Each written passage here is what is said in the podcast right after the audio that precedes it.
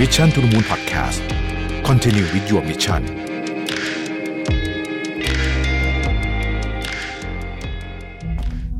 ครั้งแรกกับงาน Mission to the Moon Forum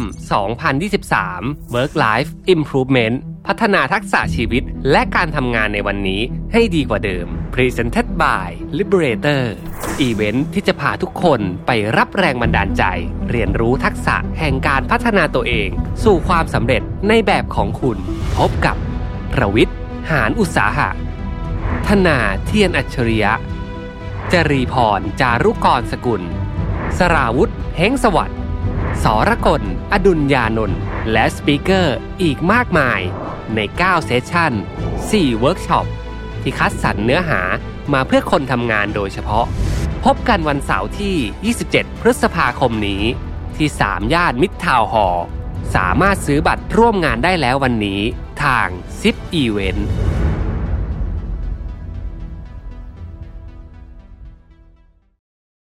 สวัสดีครับ ยินดีต้อนรับเข้าสู่ Mission to the Moon Podcast นะครับคุณอยู่กับประวิทยานุสาหะครับ วันนี้เจะเอาหนังสือเล่มหนึ่งมาชวนคุยกัน ชื่อว่า The Long Game นะครับ How to be a long term thinker in a short term world นะครับผู้เขียนคือ Dory Clark นะฮะขออภัยนะฮะเสียงยังแบบ ไม่ค่อยหายเท่าไหร่นะฮะอืมโอเค คือหนังสือเล่มนี้เขาพูดถึงว่า ตอนนี้โลกเราเนี่ย มันมันเต็มไปด้วยสิ่งที่ทำให้เรา ไม่สามารถที่จะคิดอะไรยาวๆ หรือวางแผนอะไรยาวๆได้ เราก็เลยโฟกัสกับความเรียกว่าเรื่องสั้นๆ ชีวิตสั้นๆ โมเมนต์นี้ความสุขเดี๋ยวนี้สั้นๆ แค่นี้นะครับ ซึ่งมันทำให้ เราสูญเสียพลังอันสำคัญมากอันหนึ่งของมนุษย์ที่ต้องบอกว่ามันส่งพลังมากถ้าใช้อย่างถูกต้องนะครับ นั่นก็คือการคิดวางแผน แล้วก็การเล่นเกมยาวของชีวิตนะครับ โลกที่เต็มไปด้วยการใช้คำว่า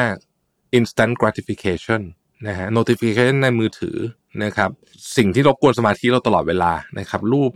วิดีโอฟีดต่างๆนานาที่เป็นช็อตรีลอะไรพวกนี้เนี่ยนะฮะพวกเนี้ยอ่อมันส่งผลให้เราเนี่ยสูญเสียความสามารถในการโฟกัส ที่จะคิดอะไรตกผลึกอะไรที่มันมีเป็นคนมีความซับซ้อนสูงๆได้ ลองคิดดูสิครับว่าเราเนี่ยถูกโดพามีนนะอัดตั้งแต่เช้านะครับ เพราะว่าคุณตื่นมันก็เด้งเด้งเด้งมือถือนะฮะเล่นดูคลิปนู้นคลิปนี้อ่อโดพามีนพวกนี้มันออกมาปุ๊บเนี่ยมันมันทำให้คุณสมองคุณมันไม่ไม่สามารถที่จะ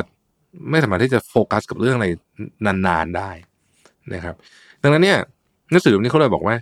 การคิดและวางแผนชีวิตแบบ long term เนี่ย เราจะต้อง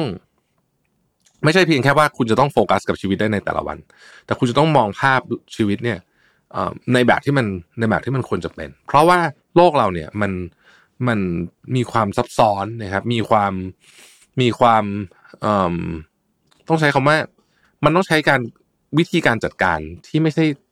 ง่าย ๆ ตรงไปตรงมา แล้วก็ สั้น ๆ เหมือนที่เราทำแบบนี้นะครับเอ่อหนังสือเล่มนี้เขาเริ่มต้นด้วยกันบอกว่าตอนเนี้ยเอ่อสังคมเนี่ยมีความลุ่มหลงนะครับกับ short term thinking นะครับไม่ว่าจะเป็นโซเชียลมีเดียนะครับหรือ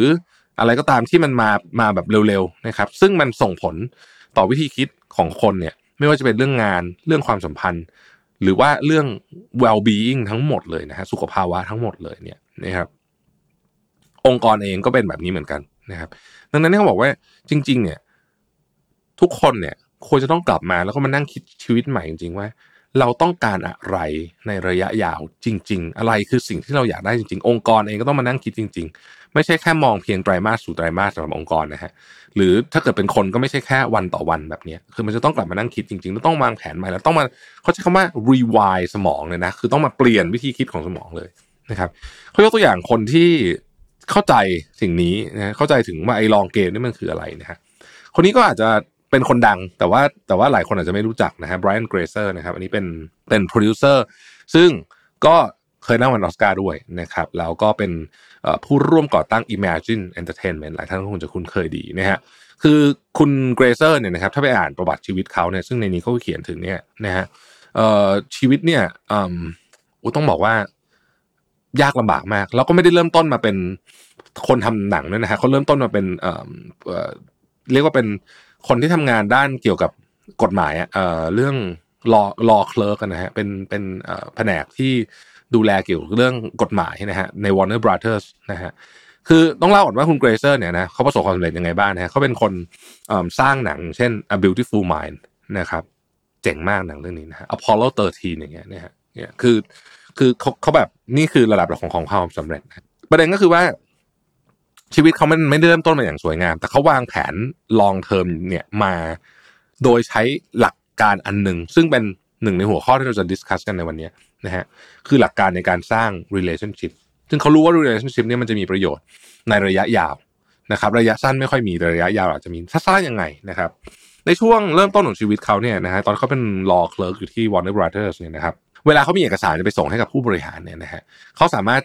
ส่งให้กับคนเดินเอกสารได้นะฮะเหมือนกับมันจะมีนึกเคยเห็นไหมคนถเข็นรถเข็นในหนังนะฮะแล้วก็ไปวางไว้ตามโต๊ะของผู้บริหาร แต่เขาจะไม่ทำแบบนั้นเขาเขาจะเดินออกไปให้ด้วยตัวเองครับเพราะว่าเขารู้สึกว่าเนี่ยเป็นโอกาสที่จะได้รู้จักกับผู้บริหารคนนี้นะครับแล้วผู้บริหารคนนี้ก็อาจจะรู้จักเขาด้วยนะครับแล้วถ้าเกิดว่าเขาทำงานดีเรียบร้อยเนี่ย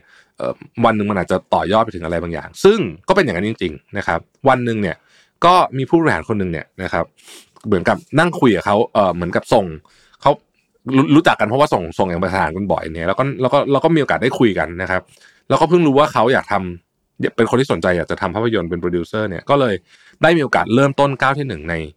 ในชีวิตของการเป็น entertainment career ของเขาเนี่ยนะฮะในในในสายงานเนี่ยเริ่มต้นจากผู้บริหารของ Warner Brothers คนเนี้ยนะครับสิ่งที่เขาทำก็คือว่าเวลาเขาเจอใครเนี่ยนะครับ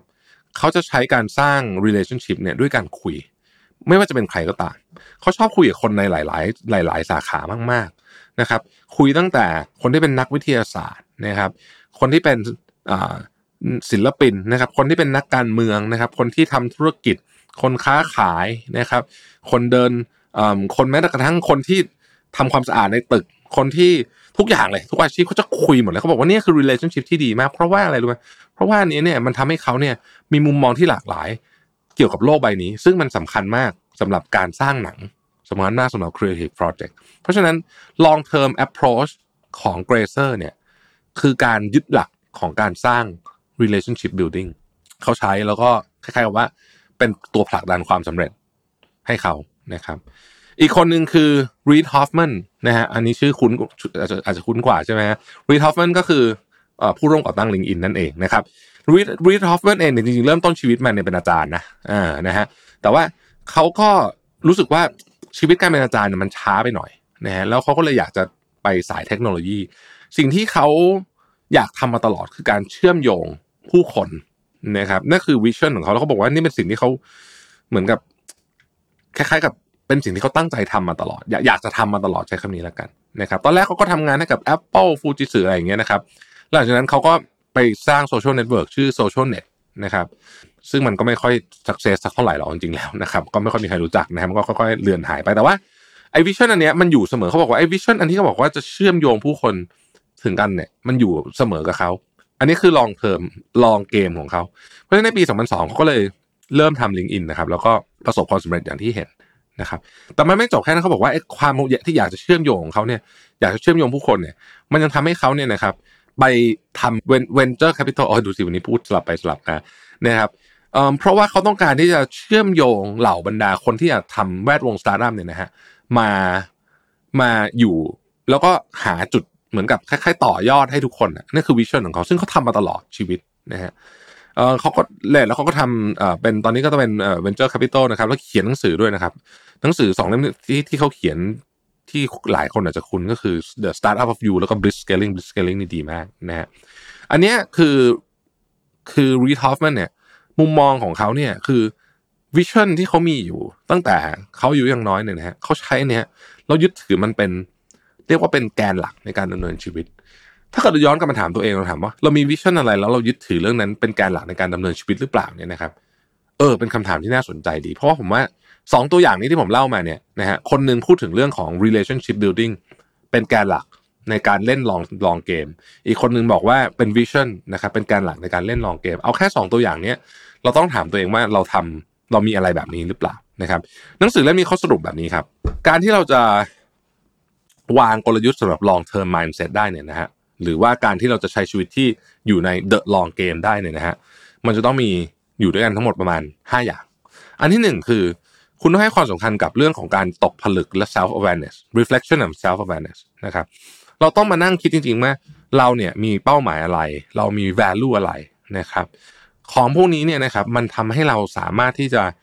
ไม่หลุดจาก track ได้ เหมือน Reed Hoffman เมื่อกี้คือเขาชัดมากเลยว่าเขาอยากจะทำอะไรในชีวิตนี้นะฮะมันก็จะไม่หลุดจาก track นะครับ อันที่สองครับ ต้อง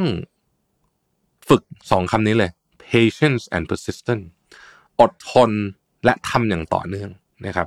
ไม่มีอะไรได้มาโดยง่าย เพราะฉะนั้นมันจะต้องทำไปเรื่อยๆนี่แหละนะครับจนกระทั่งในที่สุดเนี่ย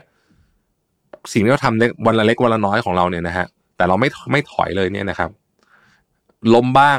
แต่ไม่ไม่ยอมแพ้ลุกขึ้นมาใหม่ตลอดเนี่ยเนี่ยจะเป็นตัวที่พาไปสู่ความสำเร็จได้นะครับ อันที่สามคือเรื่องของ growth mindset เขาบอก growth mindset เนี่ยอาจจะเป็นคำที่ฟังดูแบบคลีเช่มาก แต่มันสำคัญจริง ๆ เราต้องเชื่อว่าเราสามารถเติบโตได้ตลอดแม้ว่าเราจะถูก เตะลงไปนะฮะแบบเหมือนกับถูกอุปสรรคเตะลงมาเนี่ย เราก็ต้องเชื่อมั่นว่าจะเติบโตขึ้นมาได้เสมอ ข้อที่สี่นะครับ สร้าง network ที่แข็งแรง บุคคลที่ประสบความสำเร็จเนี่ยจริงๆเรื่อง network เป็นเรื่องสำคัญมาก ถ้าเราไปดูในตัวอย่างในหนังสือเล่มนี้เขาก็จะพูดประเด็นนี้เยอะนะครับ คือเขาบอกว่าการที่เรามี network ที่ดีนะฮะมันจะช่วยกันสร้างแชร์ทรัพยากรนะครับ ช่วยกัน support แล้วก็หาโอกาสใหม่ ๆ มาด้วยกันนะฮะมาช่วยกันนะครับ ข้อสุดท้ายคือ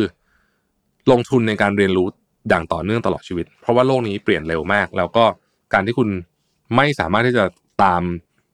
สิ่งที่มันเกิดขึ้นบนโลกใบนี้ ในเชิงของภาพใหญ่ได้เนี่ยนะครับ มันจะทำให้คุณเนี่ยเหมือนกับตกยุคอะใช้คำนี้แล้วกันตกยุคนะครับ ก็หนังสือเล่มนี้ก็เป็นหนังสือที่สนุกดีนะฮะผมคิดว่าเป็นอีกเอ่อเป็นอีกเล่มหนึ่งที่อ่านแล้วก็เอ่อเอามาปรับใช้ได้ในในโลกที่ที่ทุกวันนี้มันแบบยุ่งเหยิงวุ่นวายจริงๆเนี่ยนะครับ ก็ลอง ดูว่าหนังสือเล่มนี้เป็นน่าจะช่วยในประเด็นเรื่องปรับวิธีคิดของเราได้นะครับ ขอบคุณที่ติดตาม Mission to the Moon นะฮะเราพบกันใหม่พรุ่งนี้ สวัสดีครับ Mission to the Moon Podcast Continue with your mission